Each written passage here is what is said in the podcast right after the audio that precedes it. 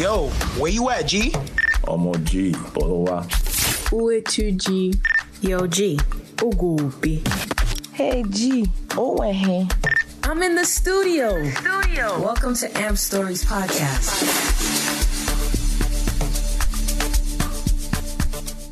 Hello, everybody. Welcome back to Amp Stories Podcast. It's your girl, First Lady, and today we have a special guest. Hello, special guest. Go ahead and introduce yourself. Hello, hello, hello. My name is Paul Kwekwentri, the founding president of Pinnacle Heights Academy in Accra, Ghana. I was raised in Toronto, Canada. Came here when I was about 10. Educated here, got my first degree in psychology, got my master's degree in public policy and management. Just I've always had a fascination with Ghana. Even though I never went back to Ghana, like anytime I heard stories of people going back to Ghana, go do business, or I was always fascinated. Like there's got to be something there for people to pick up, oftentimes leaving their families here to attempt to go back home. So when I finished university, something just told me go back and see. And I did, and eventually I decided to. I did other investments, saw the opportunities there, but my real passion was education. And years later, YC, as the French will say, here it is. That is cool. That is Mm. cool. So that jumps right into the next question. Tell us how you got started. Where does the journey begin? So in November 2007, I went back to Ghana after being in Canada for 14 years. So I came when I was I was 10. I went back when I was about 24,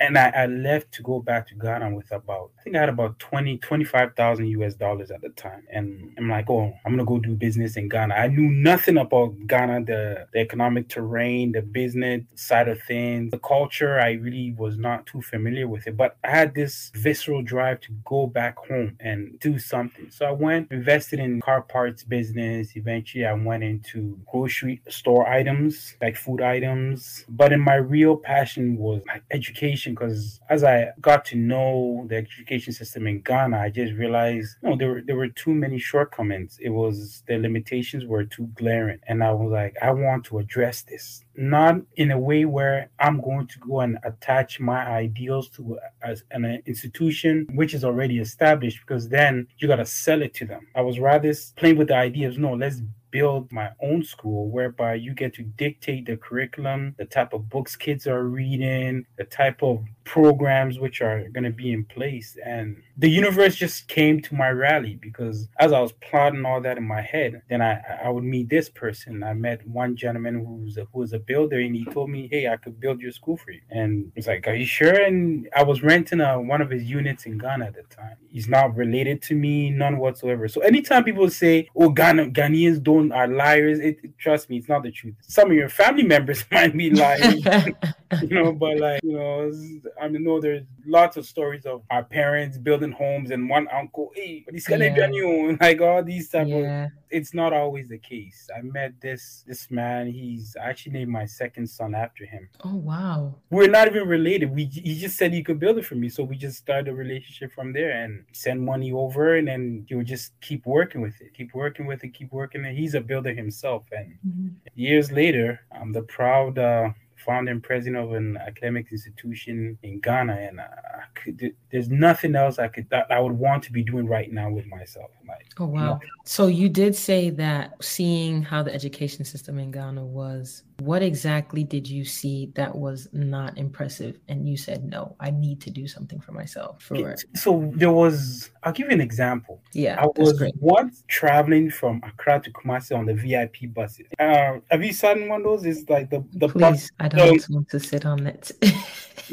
Anyway, okay, so this was around 2008. And as we're going, I'm sitting beside these two, this couple, both Legon graduates, University of Ghana graduates. So I'm like, oh, let me engage them in conversation. We're talking. And a man comes on the bus and he's selling medication that if you have witches in your house, it get rid of the witches, get rid of HIV, or get rid of just anything underneath the sun. Anything this man was saying, if you're trying to travel abroad and you cannot get the visa, who could drive with a fasa? okay. Okada now yes. I mean, this man was just like Wait, this was a cream? It wasn't even a pill. it It was. a cream. It was a, a soap. So he's like, "With a free Jerry, with Jerry and Nadia." Let me translate for those that can't speak Twi. He is saying oh. that when you take this cream or this soap, you put it on your body. You just have to put it on your body like you're lotioning, pretty much. Mm-hmm. And so if you're going to sleep, put it on your body. This is very and it will get rid of witches. And I'm sitting there like in awe, like no one's gonna buy this. What are you wasting your time for? And as soon as he's done, everybody's hands went up to really? purchase this cream. And I looked at my Legon graduates mm-hmm. Also with your hands up. and you were like, no. I was like, no, if, if you, the graduate, is buying this, then what would the illiterate do? You know what I mean? And I think mm-hmm. it was that moment I started playing with the idea like people gotta like get more education. And then when you speak to some of the kids in Ghana, it just seems like they just, they're just memorizing content, not really understanding the depths of it. There's it's just they memorize it, they regurgitate it. Uh, there's little retention, there's little application, if if any at all. I just want to do something different. I just said, you know what, I wanted a school that's going to teach critical thinking, focus on confidence building. I mean, I find I met a Ghanaian American who had moved from California to Ghana. I met her in 2008 while I was still building my school, and she was like, one of her biggest regrets about moving to Ghana is how docile her five year old son has become. Like she said, the school has, not in the literal sense, but the school has beaten him down he's a shell of himself. Like he's so timid now. You know how the Ghanaian yeah, society is very restrictive. Mm-hmm. Like it's very you can't really step out of line. Ghana will humble you. you know what yeah. I mean? Like you can't even question anything. Yes. So I always had this idea that you know I want my kids to be really confident. Not only that, I need to do things differently. Like I'm gonna be a, a school owner who's really involved. The, the kids are gonna be going coming in and out of my office. If a nine year old has had the opportunity to go in and out of his school owner's office and eat his lunch there, then who are you to intimidate him or her? Mm-hmm. You get what I mm-hmm. mean? So that was more of my thinking and focus. We're rolling out, and uh, we'll get more into that, but like different skills development program. We're, we're doing a program called Read to Achieve. We're handpicking books we want kids to read, books which focuses a lot on us as a people you know, in our, in our history. In January, we're rolling, rolling out our graphics designing program. Oh, so nice. If you're in class seven and above, it's mandatory. You we will be taught graphic design, whatever what you do with that is up to you. Mm-hmm. But you will be taught uh, graphic designing for the next four years. September, we're going to roll out the photography program. So essentially, when you graduate from Pinnacle Academy, your high school diploma, you have a deep understanding or a certificate in photography, graphics designing. We're eventually going to roll out, put in fashion designing, events decorations. So all these skills are meant to give all of our students an upper hand when they come out of high school. I mean, I wish when I came out of high school, I knew how to take pictures and make a small living out of it. You know, a side hustle. Mm-hmm. You know what I mean? While you're in university, you could if you go do the photography gig quick, even five hundred dollars. Like so, that's where we are at the moment, and it it's going well. It's going well. That's amazing. I truly appreciate the vision, and of course, you're working on it right now and this is in action. He has over a hundred students guys. This man is doing great things. Like he might be humble right now but i'm gonna shout him i went to visit his school when i went to ghana too to see it and i was like wow this is amazing. This is amazing. So continue to do the good work for the community. But it's interesting that you spoke about being interested in business but why didn't you get into real estate? You went with education rather than real estate. Real estate is another i would always encourage people if they want to invest in ghana to go into into real estate. It's it's a it's a lucrative venture if you know what you're doing. I looked at I when I compare the two, they all have shortcomings, they, also have their gains, their advantages. Education, it was just too much of an opportunity to pass up. I mean, you might build a four bedroom house, sell it for $150,000, you get your money and you go. That's good for you. Kudos to you. I, I can't knock you. But to be able to take a 12 year old child and say, here, I want you to read as part of your reading material, you're going to read the life and the autobiography of Malcolm X. Do you know what I mean? Here, go read Tupac's The Rose That Grew, Grew from a Crack in the Concrete. It's just like the impact is so overwhelming. And it's just to know that a school, for I always say, it gives me the three things that I want in life. The money, of course,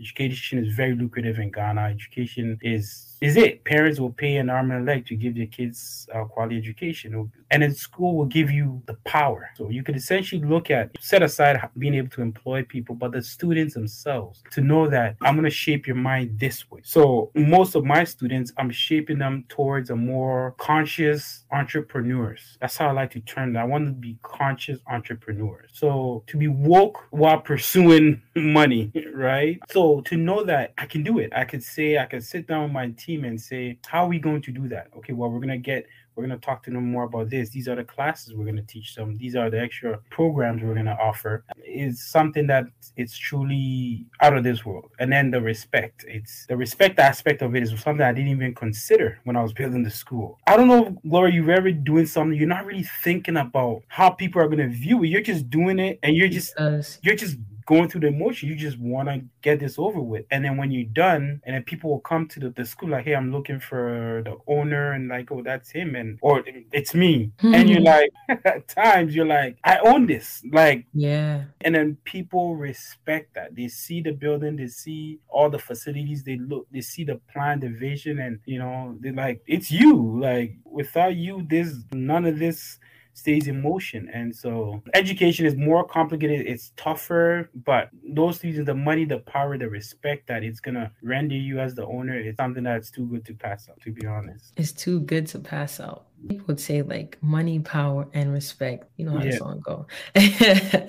right? Right? With yeah. those three, how can you how can we make sure the right people become and get these things? Because I feel the problem with money, power, and respect is when it's in the wrong hands, then it's turned into corruption, yeah. right? And so you teaching your children at your school, right, to be mm. conscious entrepreneurs, how are you teaching them that the country that you live in, when people get this money, power, respect, they take it and turn it into something that's not even appealing mm-hmm. anymore? You, you know what? It's a good, that's a great question. And two, most of my students in Ghana have this understanding that something is off. Something's you know, off with what? Something is off with the society. Mm. Like this is not what it's supposed to be. And perhaps it's because kids nowadays are more exposed to the outside world than let's say I was or I would have been had I been raised in Ghana. Right. They know. They're on YouTube. They see. They they have paved roads over there. How come we don't have it here? Mm. You know what I mean? Mm-hmm. Like they know something is a bit off. It's you know, wait, when they're watching, look at the FIFA right now, they see what the stadiums look like. Mm-hmm. You know, why are our stadiums the way they are? How come majority of the of the of those who went to watch the, the games, how come their skin is not like ours? Mm.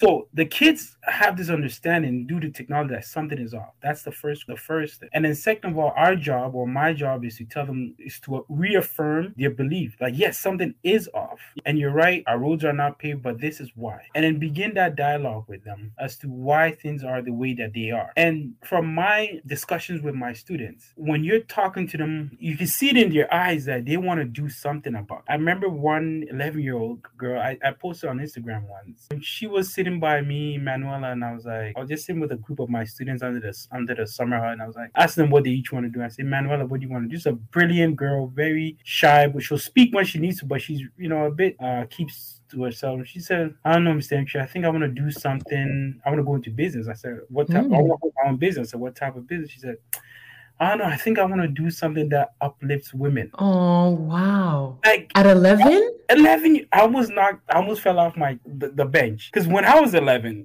i was not trying to empower anyone nobody i couldn't even empower myself I wasn't thinking about eventually I want to empower this person. Mm-hmm. And see, she has no idea how she's gonna do it. She she could just feel in that in her society. I'm sure she's aware of the co- conjugal violence that takes place. She's aware of, of the sort of the systematic abuse of women or the neglect of young girls. She knows. No one needs to tell her. And the fact that she's thinking about doing something about it. So my job is actually easy. My job is just to say you can do something about it. You know, and it and it, it it's more poignant when it comes from me because they look at me. Um, as one, some of the kids would say, "You own this school. My dad is even older than you." You know, they look at me and be like, "Where am I?" How did he do this? Yeah. How did you do it? So when they come to me, when they have these ideas in their head, like, "No, you you can do it. You can become a positive change that we need in this country because something is off. They feel it. Those who run the system also know that those at the bottom know that this is not it." Like you should not be investing in i'm not to get too political you should not be investing in this while your hospitals look like that. You know what i mean? It's they know. They know something is up our job is to tell them reaffirm their faith and encourage them to do something about it. Because they will. I don't think you see every generation is always harder than their, their predecessors. What i mean by harder is they're always willing to tolerate less than like you and i gloria we're willing we're not going to tolerate the same things our parents tolerated. You know absolutely I mean? not. When, when my kids when my teacher calls me when my kids teacher calls me about my kid getting me in trouble when i go to that school i'm not going there like oh my son is a bad child or anything mm-hmm. like that. no i'm not to tolerate you uh, like being any way you want with my kids that would have been different from my parents mm-hmm. you know mm-hmm. what i mean and my kids are to tolerate less so mm-hmm. the new generation in ghana they're not to tolerate some of the nonsense that we've tolerated from the political class they, they won't just as we are not tolerating what our parents tolerate and if you i'll tell you this quick story i was i read the i'm a big reader i love reading i read the the autobiography of nelson mandela near the end of his jail term his prison term you know he was they were because at that time he was doing um half he was in between a halfway house which is a transitional housing. Like so you go on weekends to the transitional housing and then weekdays you'll be back in the prison. So what one they were taking him out once a young inmate this was would have been the late 80s early 90s was walking in with his hat backwards just looking real like hard. So the white prison officer was like hey turn your hat around and show respect. And he and he just said like f you and you're just like and then Nelson Mandela was like that's the new African you know mean? Like the way you guys had me and you thought I was a menace. You haven't met the rest of them that's coming up. the new ones are not gonna tolerate it. And so we like that I take a lot of solace in that. Like the new generation of Ghanaians coming up, they're not gonna tolerate what we tolerate, just as we we didn't tolerate a lot of things that our parents were willing to uh, accept. I agree. I definitely agree. Well, thank you so much for that part of the segment. We're gonna go into the mix and then we'll come back to continue this conversation. DJ First Lady in the mix. Come on, don't stop the party.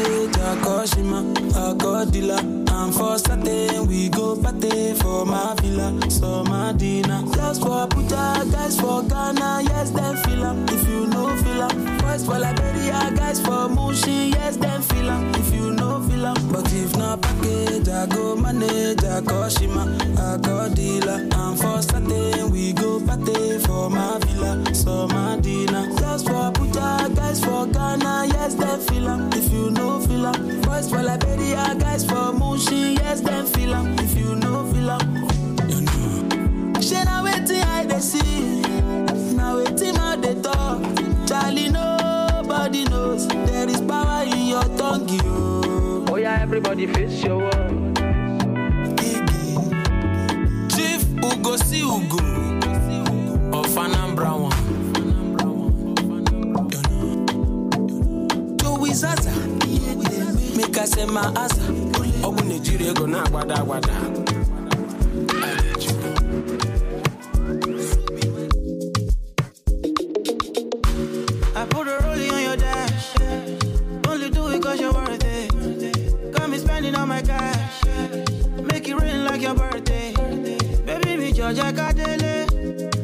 Sókè shaking the bed. Skin to skin, we be reckless. Give you loving in excess. Oh my, this your body, oh. I just can't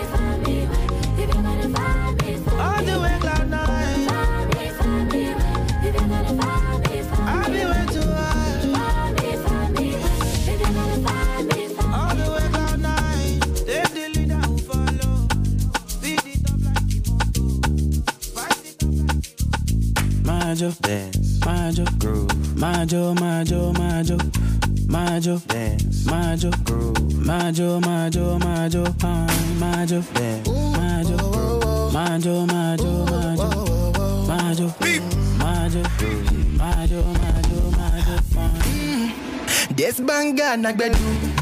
Sometimes me I gotta choose. So many girls for the boo.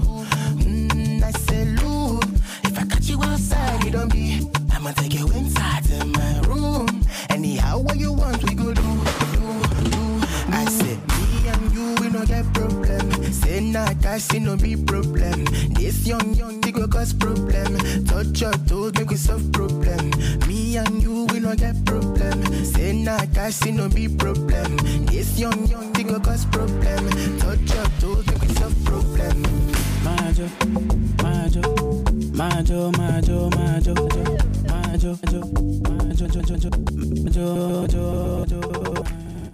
DJ First Lady.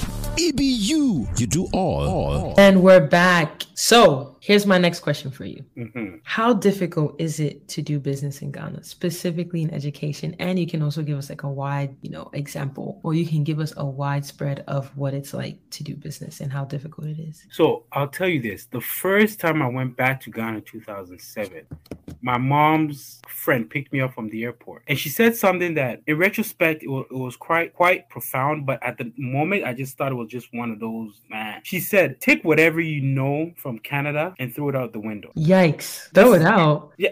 So I was just like, hmm. Why would I Now, do that? because she felt that a lot of people who come back are constantly making comparisons. And uh, it's like this in Canada. Canada, we have roads. She's just she was just making the point like you are here, observe the system, ways you can make it work, and apply your twist, so to speak. So when it comes to doing business in Ghana, first and foremost, you have to understand it's a whole different country from what we are used to here. It's different. The people are different. People are not really punctual. I don't want to say people are less honest or less virtuous because that's not the case. Things come up more over there. So I'll give you an example. You What do you mean? Yeah. Okay. you might give someone, let's say, 50,000 Ghana cedis. He said, Oh, I'll bring it to you next month. Right next month might come. They might not bring the 50, not because they're they're, they're dishonest or they, they they have a lot of vice in them, but the child might get sick and there's no universal, strong, robust, universal healthcare system in place. So there goes some of that money. You know, I have a private school. Most kids in Ghana go to private schools. Private schools are not free. There goes some of that money. So when you look at all that, you realize it's a society that if you're not careful, you could easily be, for lack of a better word, you could easily be duped because people are constantly dealing with issues themselves. If you allow yourself in any second, mama, there goes that money. Actually, I would say I didn't deal with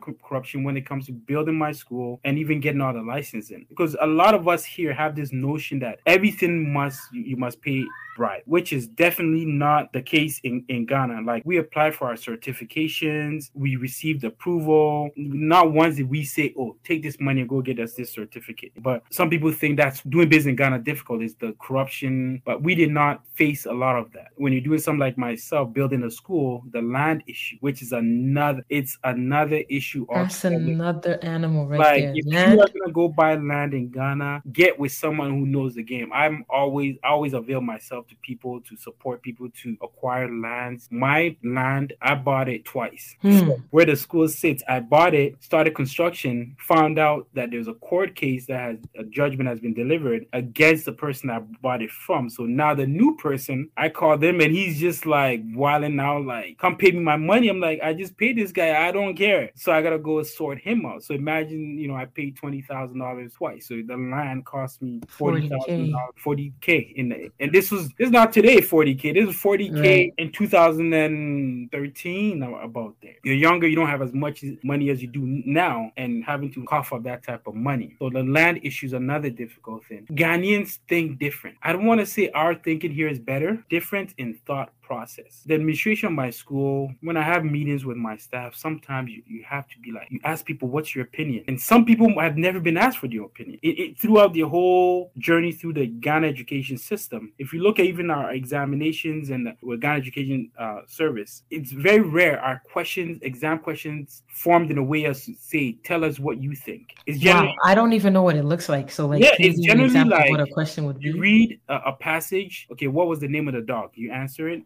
What you know what I mean? So it does not allow you to think. So no critical thinking. That's what you're saying. No, it, it doesn't. So okay. you have to understand that when you're working with Ghanaians, they, they're gonna look at you like, "Oh, you're the boss. How dare me?" As a boss, ask me. yeah, yeah, yeah, yeah. Been trained in, a, in an education system which, which did not ask me for my mm. opinion. I've been raised in a country that beats respect, respect, respect into me. So you gotta really go out of your way and be like, "No, tell me your opinion. I really want to know." And even then, they'll be very hesitant in how they say it. So if and even so, if you're doing business in Ghana, be careful of the yes man, yes man, or yes, mm. yes boss. They're not being du- uh, duplicitous. They're not trying to trick you. They're not. They're just afraid to confront you with anything contrary to what you are mm-hmm. proposing or their ideas. So you have to be careful of that. Just keep that at the back of your mind. Like, hey, these people who are saying yes to me, I might be doing the wrong thing, but they're just too intimidated to tell me so. You know, capital is another. Thing. When you're doing business in Ghana, as much as people think ew, it's a developing country. Things like Ghana is not cheap. I think I think a couple of months ago, a year or so, you went to look at some land in Medina. yeah, I did. I was gonna bring that up after you spoke. I didn't want to like speak over. Yeah, it was like a hundred like, and what fifty thousand yeah. US dollars. Yeah, and then we found out when you when I was with your guy that he was taking us around that he was talking to other people and they're like, "Yo, no, this is somebody else. Somebody else has bought this one. Don't come and buy it here. Don't come and buy it. Look, somebody would have got us right then and there 150k. hey, 150k. We got there and the people were standing on the the lot like, "Yo, who are you guys?" And we're like, "Yo, we're interested in buying." And then they're like, "Oh yeah, come talk to me. Come talk to me." Then your guy was like, "Nah, something not right." Yeah. something not right. Then he started looking into it. He's like, yo, we have to leave here because somebody has already purchased this and they want to sell it to you for 150. I said, wow, wow. Yeah, so there, there you go. There you go. Specifically with like your costs, right? So you're mm-hmm. saying that capital is is like also difficult because things are expensive in a sense in Ghana. So like mm-hmm. for you, what's your cost estimation of what you needed to cough up, put down while you build? Were you doing the old fashioned, oh, I'm gonna build a little bit, send money. I'm gonna build a little bit. Are you sending like bulk? I was sending in bulk because I've been lucky to make pretty decent money altogether buildings you know, we're expanding. Like we're even as we speak in january we're going to start building bigger classrooms for the preschool. But let's say from the beginning the first year construction to the day we open probably put in 700000 us dollars. What was no, the year? Let people know like the year so you started from construction began i think was late 2014 or early 2014 till January, and we opened first day January 21st, 2001. That's about seven years. So you're looking at about 100k a year. So and out of that month, there was a period where for like seven months where I didn't invest. I didn't put money into a building. I was doing other things. So on average, I was looking at probably 12, 15,000 a month mm-hmm. going into the project. You know. and near i'll say this from september till december 2020 we were probably like in the 20s we were probably putting 20 something thousand a month because we were waiting for the president to lift the ban. Mm-hmm. you know so, so that you can go so and then at that time the building wasn't fully done someone will be painting someone will be doing talent someone will be installing the desk mm-hmm. it was just like madness like workers mm-hmm. would be fighting among themselves because there was just too many people all at work at the same time mm-hmm. Advised anyone who wants to invest in ghana if it's real estate education or any of those heavy capital intensive ventures you know to really prepare themselves because 5k is, not now you're trying to play my 5k i was gonna go invest in. Oh man. Oh yeah. man nah, like it, unless you you want to do some mom and pop thing, but nah, like it's it's serious. It's serious out there. It's not, and it's not for the faint of heart. You just imagine mm-hmm. every month consistently. I think that is what I'm most proud of. That I I stuck with it. Like yeah. every month, I knew I had fifteen thousand was gonna come out of my bank account. Twenty thousand. I went I went to Ghana and um it was like February 2017 with 40k, and I was just there for a month, and I spent all that 40k. Yeah, just buying materials, this this. But we got a lot of work done. But a lot of people would have been so deflated to know that you just put down 40,000 over here. You could put 40,000 and get a house as a down payment. That money allowed me to roof the building, start plastering. More work needed to be done. So yeah, it's not. Uh, it's not an easy undertaking. And if you had to put it in three words, what would it be? The type of person you need to be in order to have start a business in Ghana. You got to be dedicated. Okay. Dedicated to the cause, what you're trying to do. Yeah, dedicated to the cause, dedicated to the process. Um, that's that's one. I would say second one, it might sound a bit sentimental, but you gotta be a good person. Mm. You know, it's often overlooked the whole having a good, being a good person, having a kind heart, being there for people. I would say a lot of the breaks I got in my life was a result of people putting me on. Mm-hmm. So I make a, a, concerted effort to put others on. Mm-hmm. And I don't cheat anybody. Say what you want to say about me. Not a person could say Paul took my money and didn't pay me or Paul owes me this, like, or Paul was supposed to give me that and he didn't. No, I genuinely I believe I'm a good person and I catch my breaks, like big break. That's and then the third is uh whatever you decide to invest in Ghana, make sure you're passionate about it. Mm. Like if it's not something you really you're just thinking about the money. I know you often hear this. Don't just worry about the money. The money will come. I'm not worried about money for my school. When I my my population is where it's gonna be, like I'm good. And i'm gonna be yeah. Make way more money than I'll be able to spend. Mm-hmm. But you have to be passionate because there's gonna be so much turbulence, and you gotta hold on to something, and it better mm-hmm. be something that you care about. Because if you if you're not passionate about education and you want to go and build a school in Ghana, well, when you gotta buy that land again, when you gotta deal with this teacher, when this parent calls you complaining, you and believe every day you're dealing with parents, your complaints, this, this, that. If you're not passionate about what you want to see out of your vision, forget about it.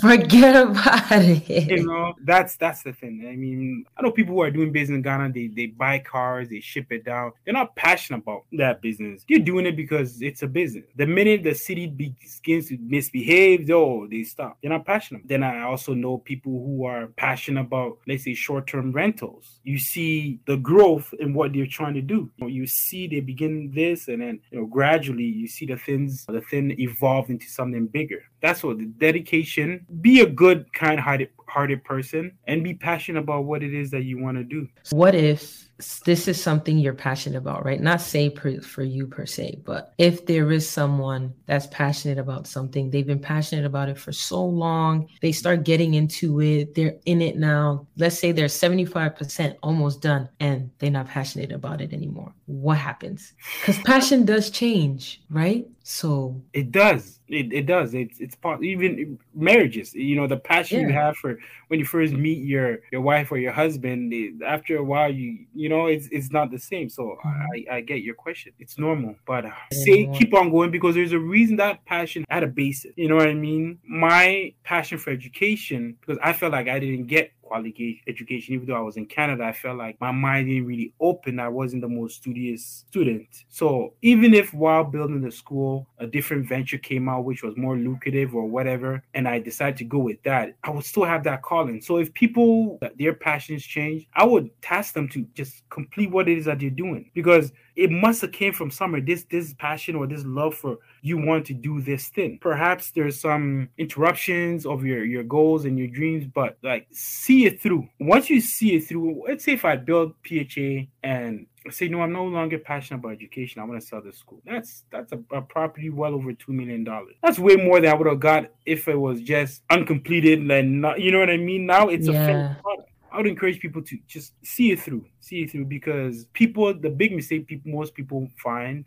is that they don't stick with the process. Right. You think every when I was building PHA, there was I was always in this elevated state. Man, Gloria, there were days where I was down, boy. Like I'm Mhm. telling you, like there were days where I was like down and out. Like, is this really am I out of my element? Is this too much? Like hmm for one person. And those were the days when you just gotta just just chill. You know what I mean? Because Right. you, you have so much passion and so much dedication channeled towards this vision that you're bound to catch your breaks. Because at the time, anytime I got money, I was thinking about okay, how much do I need to give to the school? So eventually, if you keep feeding something to someone or something, eventually it gets full, right? Absolutely. eventually it, it's you might not want to you might get down you might feel dejected deflated all of that. But if you stick with it in the end there's you're you're gonna be so grateful just as i am. You're gonna be grateful to yourself for not abandoning the course. I mean i, I went to a, a get together over the weekend with a friend and i sat there was an empty chair so i sat beside one lady and we just started talking. She's like oh uh, what do you do? I asked her what, what does she do? And she said uh, she's a nurse and she asked me what do i do? And i said well, i own a private school in ghana and it was like wow. what yeah. and it, I was just so proud of Mm, just that. even her reaction because to me this is a, something in the workings over the last eight years. It's no longer news to me. It's not. Yeah. I don't. I own a school, so what? I need to build another one. You know, I need to build more. mhm. It's no longer like something that makes me say yay anymore. But to her, it was like, oh my goodness! Like I was expecting to say a social worker, da da da.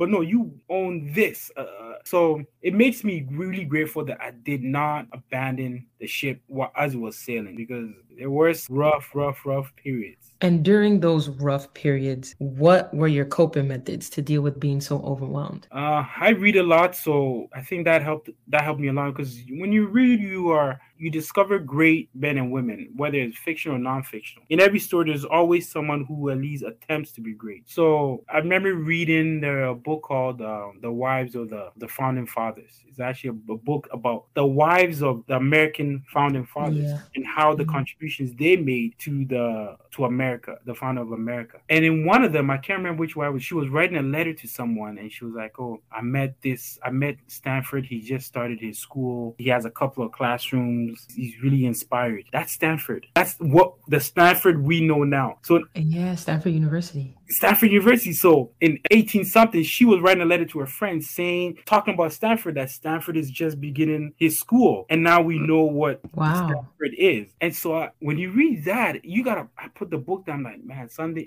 someday someone's gonna say that about Yeah. And me, like, yeah, I remember when he was starting and and he was going through this. I always kept that like just stick with it. It's it's all part of the growing pain. No, that was that was one major make uh coping mechanism. And another one was just stepping back and evaluating your beginning. Because what I mean by that is we get oftentimes we get so caught up in the work which remains that we forget what we have done. I think it was Kwame Nkrumah who said, Those who want to judge us based on where we are would do well to remember from the to remember the depths from which where from where we started. So it's important to not just look at where you are or where you're going. Also remember, man, I didn't seven years ago I did not have a school. A year ago I didn't have 150 kids. Uh, two years ago I didn't have any kids. you know, at the school I didn't have any laptop. I didn't have no computers. I didn't have no light. I didn't have the building wasn't. It always helped me to just look back. You know, go through the pictures. Oh, you're here, man. You're you're progressing along, Um, and that always sort of calmed me down and motivate me more because as you're pursuing your passion, of course, I had my detractors. I had people who were, you know, making their little smart Side comments. but why are you investing in Ghana and why don't you? One of the most asinine comments I hear was, "How much have you spending on PHA so far?" And I would tell them like, "Oh, that's crazy. You should have just bought a house." Like, Bought a house instead of why would I? why would I buy a You know what I mean? house? Like, by all means, do you right? But like, But like, what do they mean by buy a house? Like buy a house for you to just stay in, or like yeah, buy like a buy a house for? house here, like in. Oh, And I'm just like, you have no idea like what it means to own a school. Like mm-hmm. It, it, does it pales in it pales in comparison. on the house, in my view at least, when you compare the two, it's just like what? Like they don't even compare. But a lot of people those use those remarks from people to really motivate you. Because at the end of the day, when you're and I remember when I was building PH, I wasn't really posting any pictures. So people really didn't know what I was doing until I think it was like July 2020. I just posted the building like we're gonna open. And the, that time the building wasn't painted. I'm like, we're gonna open in September. And then the, the lot there was a lockdown. But then first the building wasn't painted, it was painted. That's I I'll post a picture of it painted, or we're doing our tiling, or we're doing our washroom. Then one day I woke up and my graphic designer had sent us admission in progress and hiring a hiring flyer. Like both of them were, were putting out a flyer to hire people and we're putting flyers that we're accepting students. And when I posted those two images on I remember social Instagram and Facebook, I was like, we're really doing this. Like Yeah, this is it. it's no longer just the building the building is one thing. Yeah. But no, you are really going to hire someone. And I remember you have employees. Yes. And I remember one out of the school ones before we opened, it was probably early January. 2021. We opened January 18th. So I'm at the school and a, this really nice SUV pulls up in front of the gate. Three kids jump out with their dad and they, they come into the school. They walk into the campus. The security lets them in. They said they want to make some inquiries. The security brings them to my office and I'm talking to them about the school. He's asking me a lot of questions about me. And at the end of it, he's like, okay, I want to enroll my kids. I was like, oh, you, of course. So the answers were, the answers were great. I'm like, looking for the mission form and I'm I grab it, put it all in a folder to give it to him, and I tell him um, when he's ready, he should just bring it to me. And he looks at me like, I'll just fill it right now. Like, of, of course you'll fill it right now. I built this school, I built this beautiful school. Of course you want your kid to be yeah. here. You know what I mean? Why wouldn't you want? So I give him the form, he fills it out, pays his mission forms, and before he leaves, he's like, My friend's gonna call you. Like, okay, let your You're already call. telling people about my school too? Wow. And so I'm, I, am later on that evening, I went home and I went out and I'm just like chilling with my friends and I get a call from a number I don't know. I was gone. So I answered the phone. It's like, hello, Mr. MP, this is Mr. Prosper. Collins gave me your number. I'm gonna send you money now and I'm gonna send you pictures of my my kid's passport information Mm, for the form. Yes. Can you fill that out? I can't come to us. I was like, of course you would. You this that's what you're gonna do. Why wouldn't you? Because I put so much blood, sweat, and tears into this. Why wouldn't you want to be a part of this? And so those were the moments that was like it, they were. It was so surreal to know that here's where we are. Like we are accepted students, and not only on our first day, we had 31 students. That's. Wow. First day, 31 students. 31 students. I woke up that day and I decided I'll go with the bus driver to go pick up some of the kids. Well, hey, I, I designed that uniform. you know what I mean? Like, some kids will be will pull up the bus will pull up the kids will come out with their bags and they're going to school. They're going to school. They're going to pha my, my school and like my wow. neighbor my neighbor in ghana i rented an apartment. When i first moved there they were you know we started chatting and they said oh what do i do? I told them i want to school. They should come check it out. So one day they're like yeah we'll come check it out. So they followed me as i was driving. They drove behind me. Now I remember as we pulled up to the school then when people look and look at through their front glass, like, and they enrolled your kids. And one day I was, I got up in the morning, went to the gym, came back, and I'm in my kitchen. And where my kitchen is, I could see their compound from my kitchen. And I see the, the kids dressed up, wearing their uniform. Like, these kids are going to school. They're going to my school. You know, the mom is getting, rushing downstairs to come and drive them to school, not just any school, but my school. And why wouldn't they? She want to send the kids to my school. I put so much into it that it's glaring. It shows that the person who built this, it was not. He must have been passionate about it. He must have. If he had the resource to put this up, surely he's gonna have the resource to expand it and give our kids more than what he's gonna be giving them now. And how do you compare that to home ownership? You know, and I'm not saying home ownership is necessarily bad. Not I can never say that at all. But I'm just like I chose my path and I'm so grateful that I stuck with it and didn't mm-hmm. do anything else. I feel that. One thing I feel like we forgot to talk about is when I asked where you started, where did you start? Like, what was your career before being a founder? Because some people might think you, you know, came out of money or something. They're not gonna understand the grind that you you you went through. Heavy, heavy, heavy, heavy, heavy grinding. right? They need to. I think that's an important piece. So okay. let's put that in. Let's let's tell them. So I finished uh university in 2007. You was a baby. You, Gloria. You I, was, I was a, I was a baby. Was I though? 2007. yeah, 2007. I don't even know where I was. Probably. I'm 39 years old by the way. I don't know if I said that. Uh, no, I am. 12 years younger. So I finished university, yeah. worked a bit, I worked at a car rental place, and I started working with um, my degree in psychology, working with youth, at-risk youth.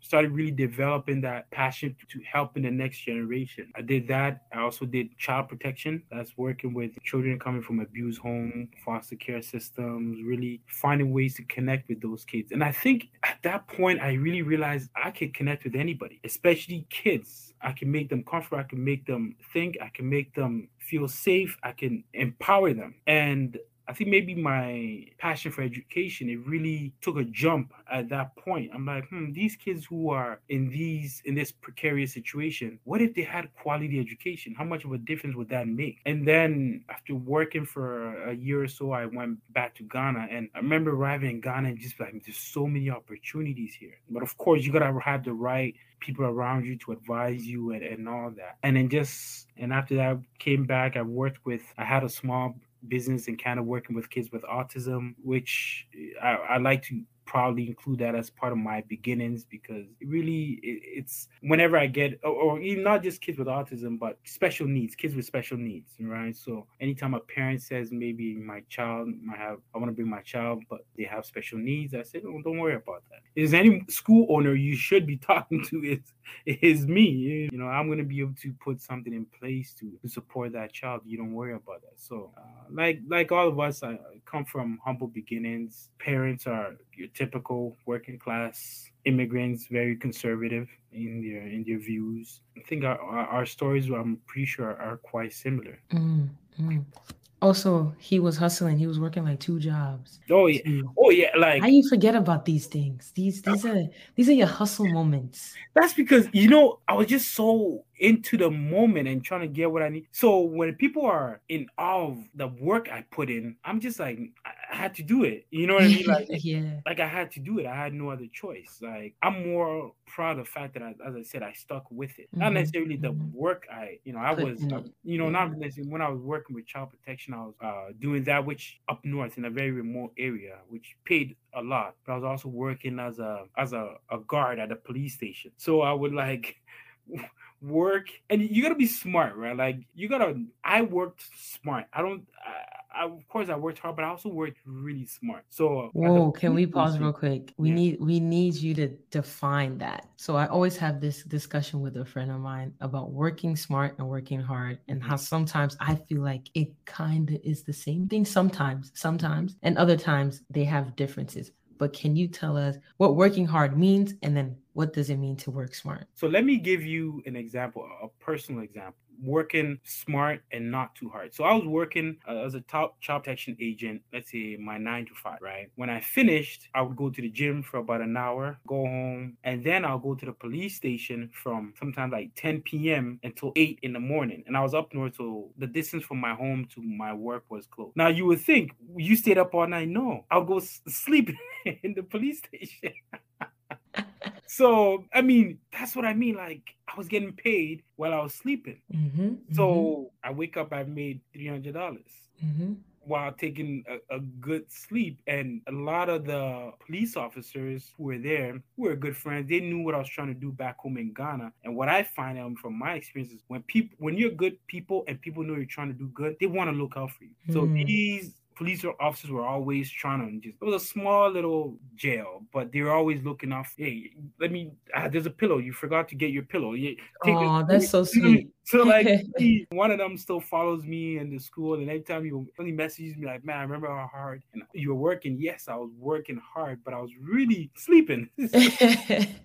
And and it's the same here like um, when i was working with families with special needs i mean if you're working with a child with special needs the child is sleeping throughout the night. You too, like get some shut eye. Get, get some shut eye. Like don't be wide wired and wild and, you know, and that that's what I mean. Not killing yourself. You you could be working two jobs in a in a factory, just breaking your back. Take a minute, talk to people. You know, find out what are the opportunities out there. And working smart also involves taking chances. Like you know, not just oh this is going well for me, but no, look at what else is out there and find ways to cut corners as long as it's safe. It's as long as it's safe and you can defend your decisions. You know what I mean? Like mm-hmm. you gotta be able. You got to because nobody gets to the top or gets anywhere worthwhile without cutting some corners. You yeah. just it's just not humanly possible mm-hmm. to just be on this straight path where there's no you're not applying any cheat codes. You you have you you just have to. It's you're not cheating anybody. You're just finding ways to make it work.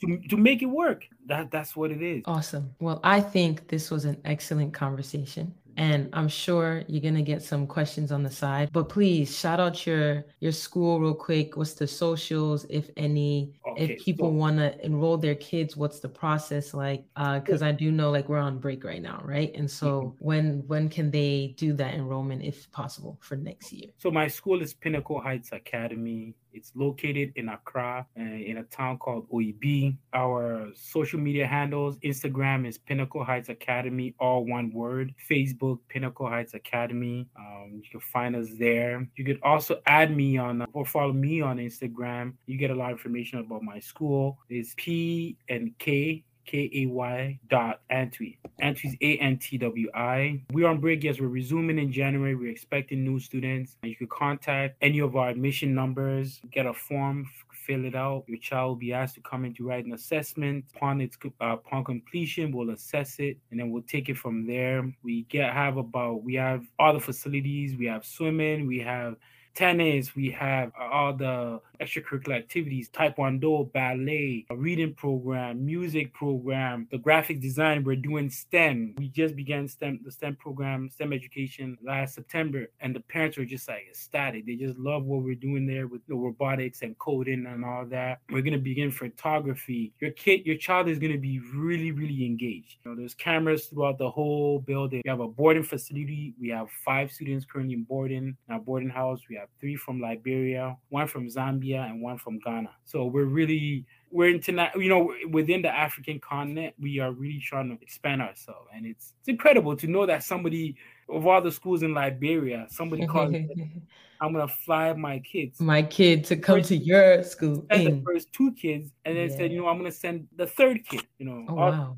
at, at your school. So it, it's it's incredible. Admissions is open. I'm always myself as the owner. I'm always willing, open to having engagements with all stakeholders, parents, you know, anyone who who might even be interested in opening a school in Ghana or anything remotely close to that or doing any investment in Ghana, I think it's important that we share wisdom and knowledge. And I feel like I've benefited from others, and it, it's only fair. And it's it's it's a great blessing to sort of give out those very wisdoms that I picked up from others. For sure. And for all his contact would also be in the bio of this episode as well. So not to worry if you missed some of it. But thank you so much, Mr. Founder and owner of PHA. We truly, truly appreciate you having having you join us on this conversation. Thank you so much. Thank you very much, Gloria.